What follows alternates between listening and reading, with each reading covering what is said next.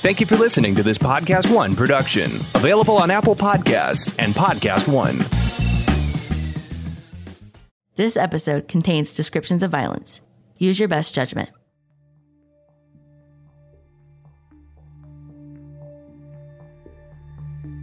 People don't really hitchhike anymore, especially if they're traveling a far distance. In the 70s, though, it was something people did all the time. The hitchhiking craze might have died down because public transportation improved, or because Lyft and Uber became popular. But I think it's more likely people just realized that it could be dangerous. Getting into a car with a total stranger is really risky. Hitchhiking was even made illegal in several states, and if the case you're about to hear is any example, it was outlawed for good reason. This case of hitchhiking gone wrong began in 1975 and took nearly 30 years to be solved. From A&E, this is Cold Case Files. I'm Brooke, and here's the original Bill Kurtis with a classic case, The Hitchhiker. I was going through our cold cases at the Mendocino County Sheriff's Department, and Lieutenant Smallcomb told me about a case that he had worked in 1993. Kevin Bailey is a homicide detective with the Mendocino County Sheriff's Office. In April of 2004, Bailey opens up the cold murder book on Jerry Sullivan, a hitchhiker found shot to death in the summer of 1975. Uh, the first thing I do when I get assigned a case like that is I go through the case file itself. In reviewing that evidence list and reconciling that with the case file, I saw that there was a pretty particular important piece of evidence, and that was a fingerprint. The fingerprint was lifted off the inside of the victim's wallet almost 30 years earlier. It is a lead that takes cold case detectives back to a counterculture revolution and murder inside a patch of woods in Northern California. Well, uh, here we're at uh, Navarro, California. We're about approximately 15 miles from the coast. In the fall of 1975, Detective Ralph Mays and criminal technician Grover Bethards walk through the woods and into a crime scene. He was lying face down. All you could see was the top of his head. And I recall the sleeping bag was zipped open slightly. Slightly, yes. Yeah, Inside the sleeping bag is the body of Jerry Sullivan, a cast on his left leg, and a bullet in his brain. You could not see anywhere where somebody had been scuffling or any fighting or anything went on. We'd not only searched this midi area here, we searched up, we expanded our air, our search area all, you know, all up into these redwood trees here and, and all around. I remember, you know, we walked down along Road, the highway yeah. looking The highway for whatever looking we for- could find. for and things, yeah. In fact, we went across the road. Police bag up an assortment of items, including the victim's sleeping bag, maps, and a cigarette butt discarded near the body. What investigators don't find, however, is anything that helps ID their victim. Identification on him. No wallet, no other cards or anything with them. And so we try first, one of the things you try for, of course, is fingerprints. Bethards checks the victim's prints against the DMV database and pulls up Sullivan's license. The 20 year old is originally from New York State and hitchhiking up the coast. In the mid 70s, they call them the hippies, you know. Everybody living free and doing pretty much what they wanted to do, uh, kind of living for the day. Detective Mays contacts Sullivan's family members, but they can offer no clue as to who might have wanted Jerry dead. That is, until two days later, when Sullivan's family receives a package in the mail. Inside it, the victim's wallet. The wallet, the insert, including the driver's license, uh, had been mailed back to the address that appeared on the driver's license. It was given to me by Sergeant Mays. And he wanted me to see if I was able to develop any fingerprints on it. And I was able to develop a nice print on the plastic case to the driver's license. The unknown print is entered into California's fingerprint database. In 1975, it fails to generate a match.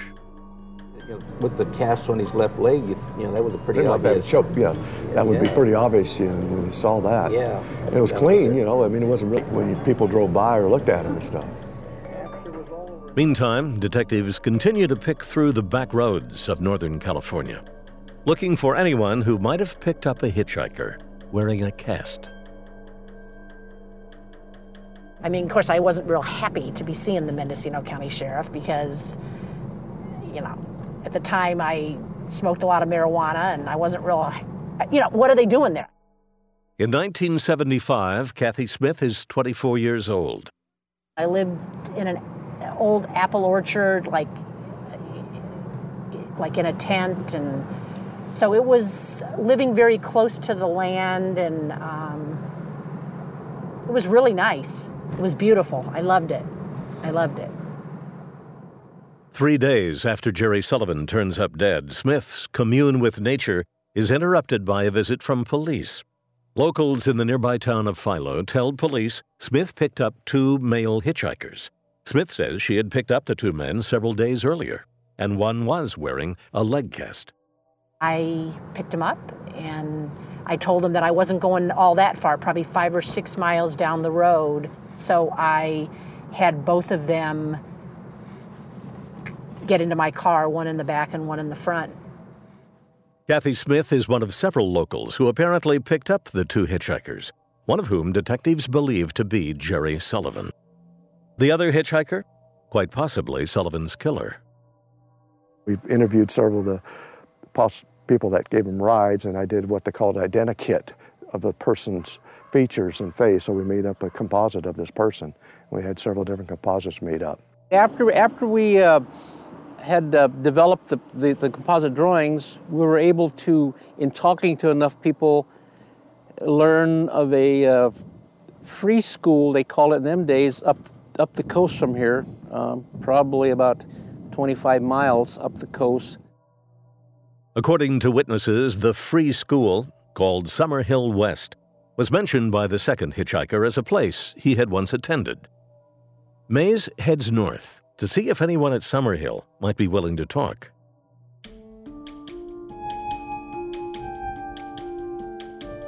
There was this huge movement actually to Mendocino County, and we were part of that movement. And even though we were a school, they called us a commune. We were Summerhill Commune. In 1975, Heidi Bohan is living at Summerhill West, a destination of choice for a lot of young people heading north out of San Francisco. In October of that year, Detective Mays arrives on campus, asking a lot of questions and carrying a composite sketch of his mysterious hitchhiker. That was a period of time that it was extremely sensitive that you didn't have relationships with the police. I, I, interviewed and talked with a lot of paranoid people. You know, they were always wondering, you know, well, you know, why, you know, what are you looking for me for? We were a counterculture, and so to call the police and to, to actually initiate um, some sort of contact was a big deal. Heidi Bohan might not like the police, but murder is a serious matter. When Bohan sees the composite sketch of the man believed to be Jerry Sullivan's traveling companion, she decides to come forward. I thought it was this young man that had not been there very long. Uh, I wasn't close to him, wasn't someone I knew real well, Oh, but his name was Bob Holt. The name Bob Holt is one of many to land in Detective Mays's notes. Efforts to track down Holt, however, go nowhere. And it was disheartening, you know, like I said, Mr. Sullivan, the father would always, you know, we were in contact and he always wanted to hear something positive and oftentimes there was nothing good to tell him, you know. An unknown fingerprint, a hitchhiker, and a name. Jerry Sullivan's murder is a puzzle. One detectives won't piece together for another 30 years.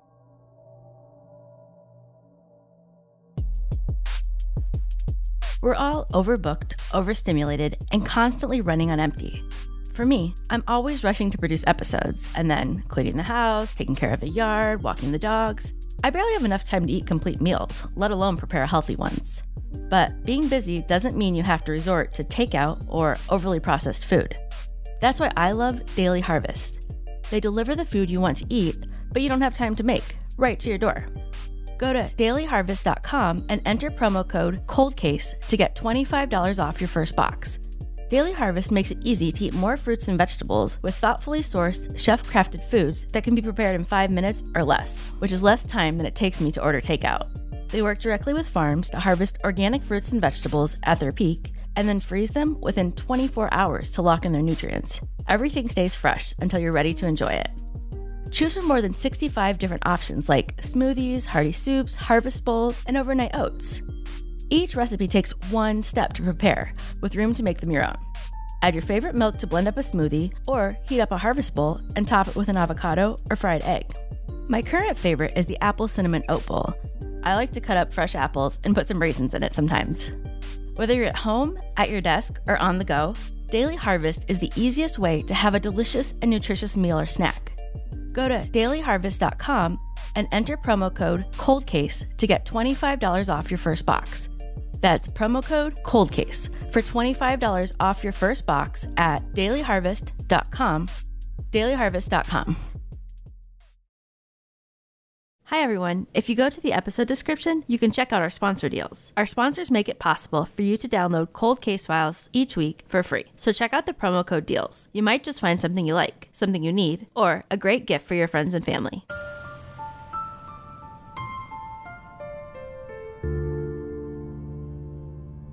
A man was found murdered at a makeshift campsite in the woods near Navarro, California.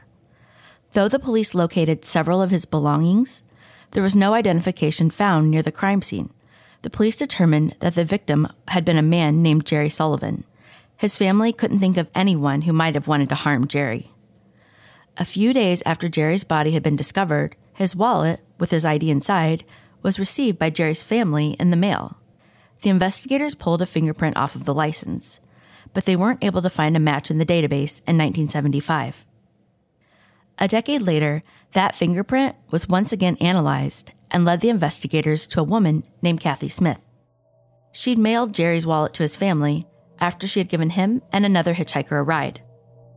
The police focused in on identifying that second man, possibly Jerry's killer.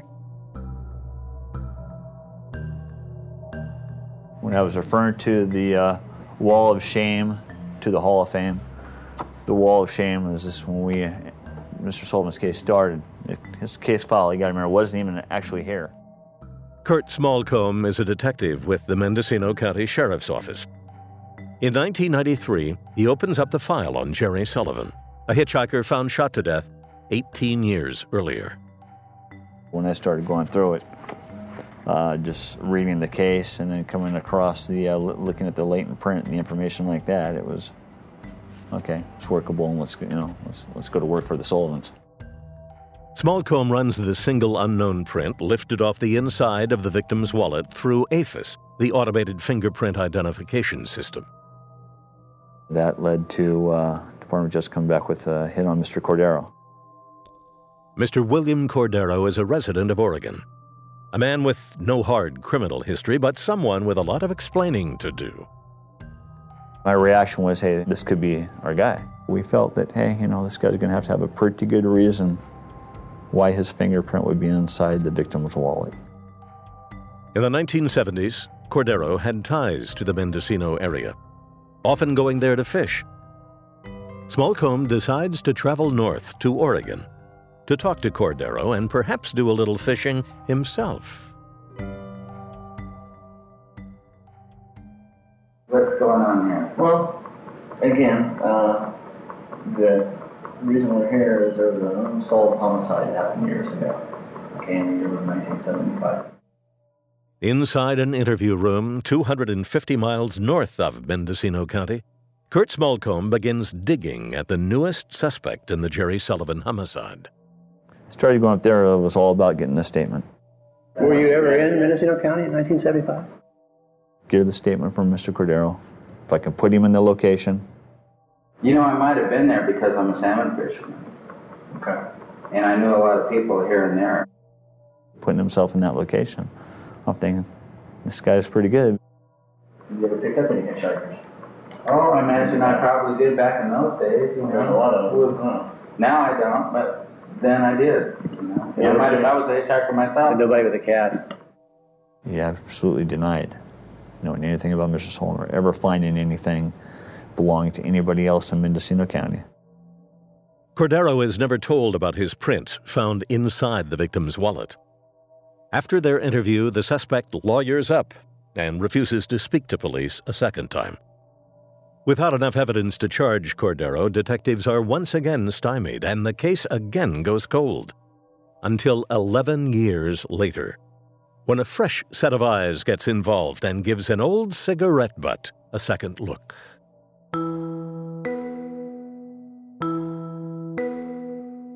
Our victim, Gerard Sullivan, was not a smoker, and I noticed that in 75 they had collected a cigarette butt from the crime scene. In April of 2004, Detective Kevin Bailey inherits the Sullivan file from Kurt Smallcomb.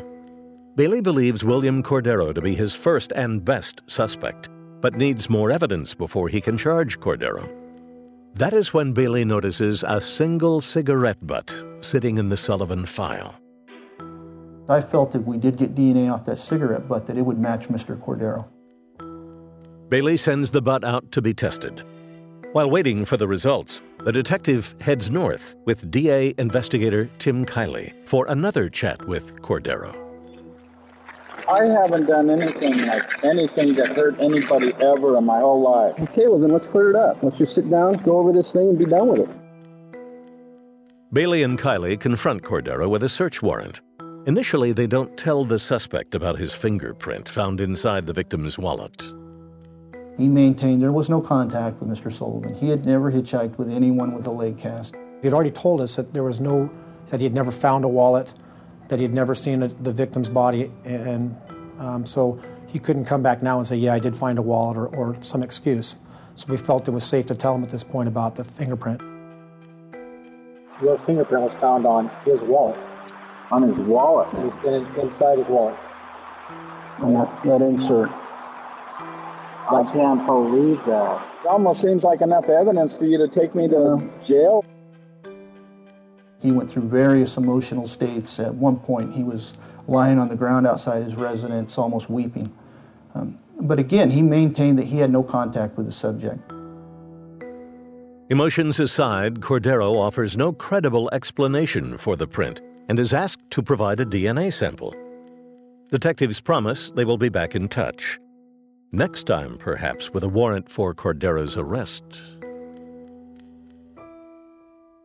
This is the main DNA extraction laboratory.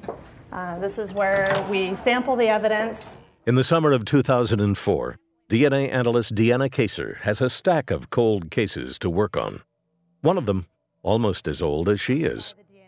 I was born in September of 1974, and, and this, cap- this case happened in 1975. So, um, yeah, I thought it would be interesting to do a case that was almost as old as me. Kaser pulls out a cigarette butt collected from the Sullivan crime scene 29 years earlier. She suspects DNA extraction will be a long shot, until she notices that the cigarette was actually hand rolled. Presumably, the saliva that's in between these two creases is somewhat preserved because it's not exposed to the elements in any way. It's kind of smashed between the two pieces of paper. Kaser is able to extract a partial genetic profile. Before she compares it to William Cordero, Kaser runs the sample through CODIS, the state's DNA database. When she does, Kevin Bailey's murder investigation takes a turn.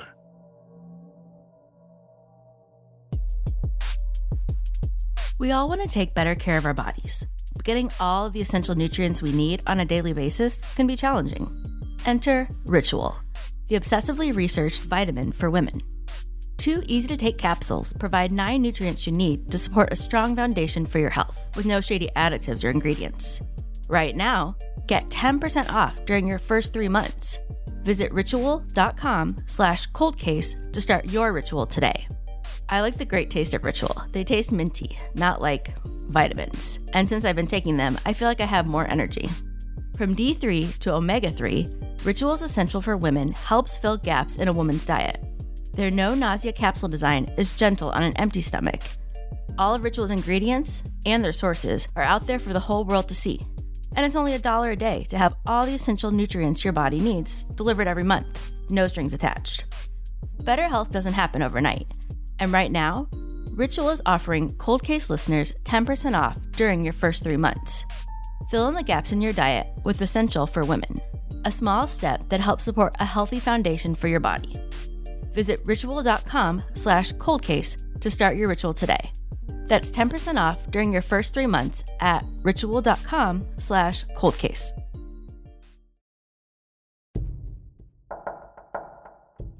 She goes, I did get DNA off the cigarette butt and I do have a match.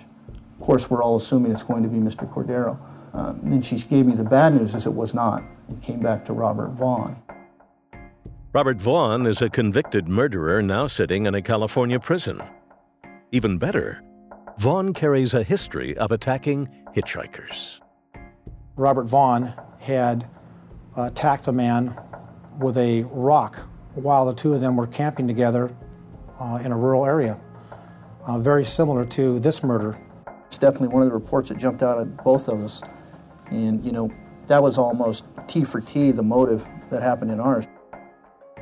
Bailey and Kiley do background on their suspect. Deep in the paperwork, they discover a second connection to the Sullivan murder. In reviewing Mr. Vaughn's rap sheet, I see that one of his aliases is Robert Holt, H O L T. I go through the case. I find a scrap of paper uh, that was written by Detective Ralph Mays at the time. On that scrap of paper, I find the name Bob Holt. In 1975, a 20 year old named Heidi Bohan ID'd a student named Bob Holt as a possible match to a composite sketch of the killer. Bailey tracks down Bohan and emails her some recent photos of Robert Vaughn.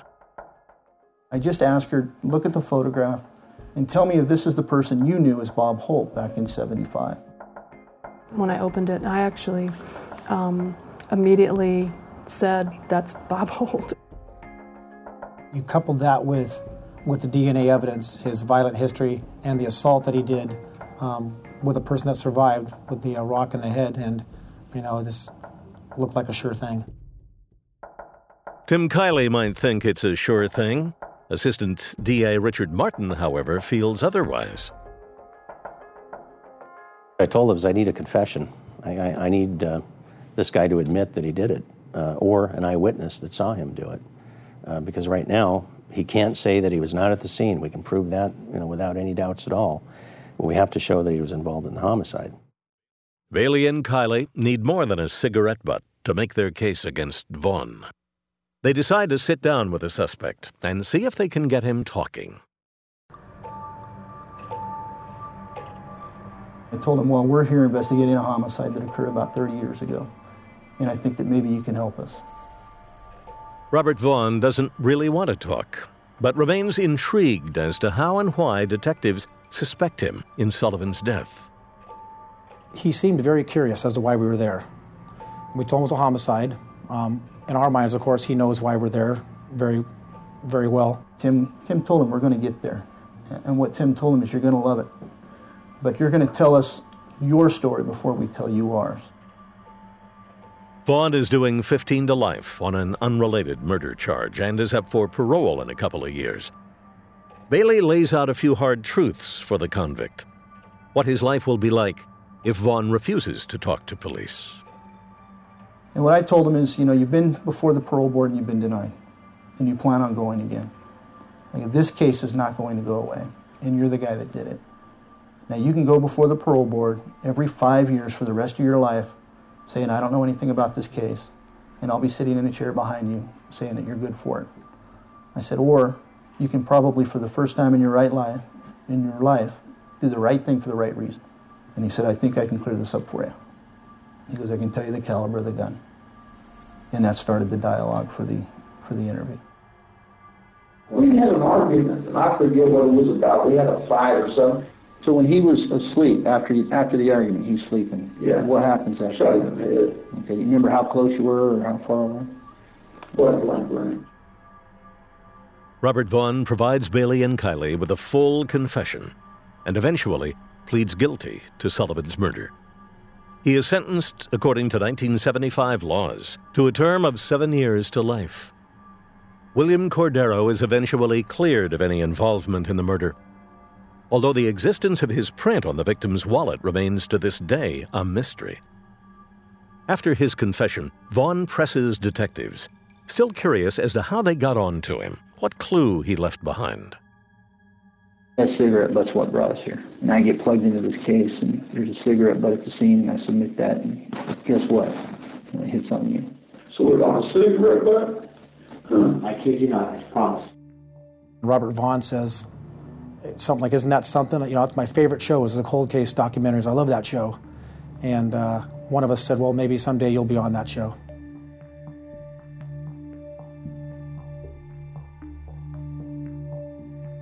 Robert Vaughn, who was already serving time for a murder he was convicted of in 1991, is currently located in a correctional facility in California.